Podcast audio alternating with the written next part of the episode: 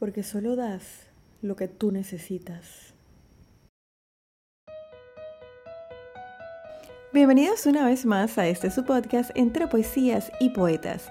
Mi nombre es Priscila Gómez y estoy transmitiendo desde David Chiriquí, República de Panamá, un espacio para compartir poesía en español de todos los tiempos. Recuerda seguirme en las redes sociales como arroba entre poesías y poetas y también visitar la página web www.entrepoesiasypoetas.com. Si te gusta el contenido, compártelo para que este podcast llegue a más personas. Estamos en el capítulo número 82 de este su podcast Entre Poesías y Poetas. Y en este primer episodio del mes de agosto voy a interpretar la poesía Vete de la poeta Aranza Bodalo. Conozcamos sus principales datos. Aranza Bodalo nació en Madrid, España, el 18 de marzo de 1979. Es la autora del poemario Descosiendo el Corazón. Además de poeta, trabaja como integradora social y guía turística. Se describe como una mujer cosmopolita, comprometida con la lucha por la inclusión social de los más desfavorecidos y defensora de la educación como principal herramienta para crear igualdad de oportunidades. Aranza y yo tuvimos la oportunidad de conocernos vía Instagram y como este es un espacio para disfrutar de poesía en español de todos los tiempos, decidimos mostrar su trabajo en este episodio.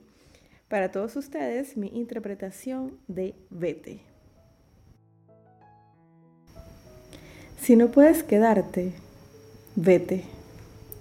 Si no puedes darme lo que necesito, vete. Si no puedes cumplir lo que prometen tus labios, vete.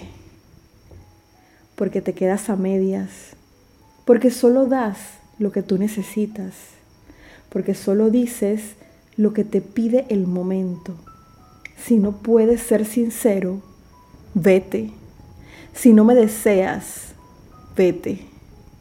Si no puedes amarme, vete, porque tus mentiras me enloquecen, porque tu indiferencia ahoga, porque si no me amas, yo muero. Próximamente vamos a tener la oportunidad de entrevistar a Aranza aquí en el podcast Entre Poesías y Poetas para que nos cuente cómo combina la poesía con su profesión de integradora social y guía de turismo sin duda una mezcla bastante interesante. De esta manera llegamos al final del capítulo número 82 del podcast. Los espero la próxima semana con otra interpretación y me despido recordándoles que la poesía se vive mejor cuando se escucha. Hasta la próxima.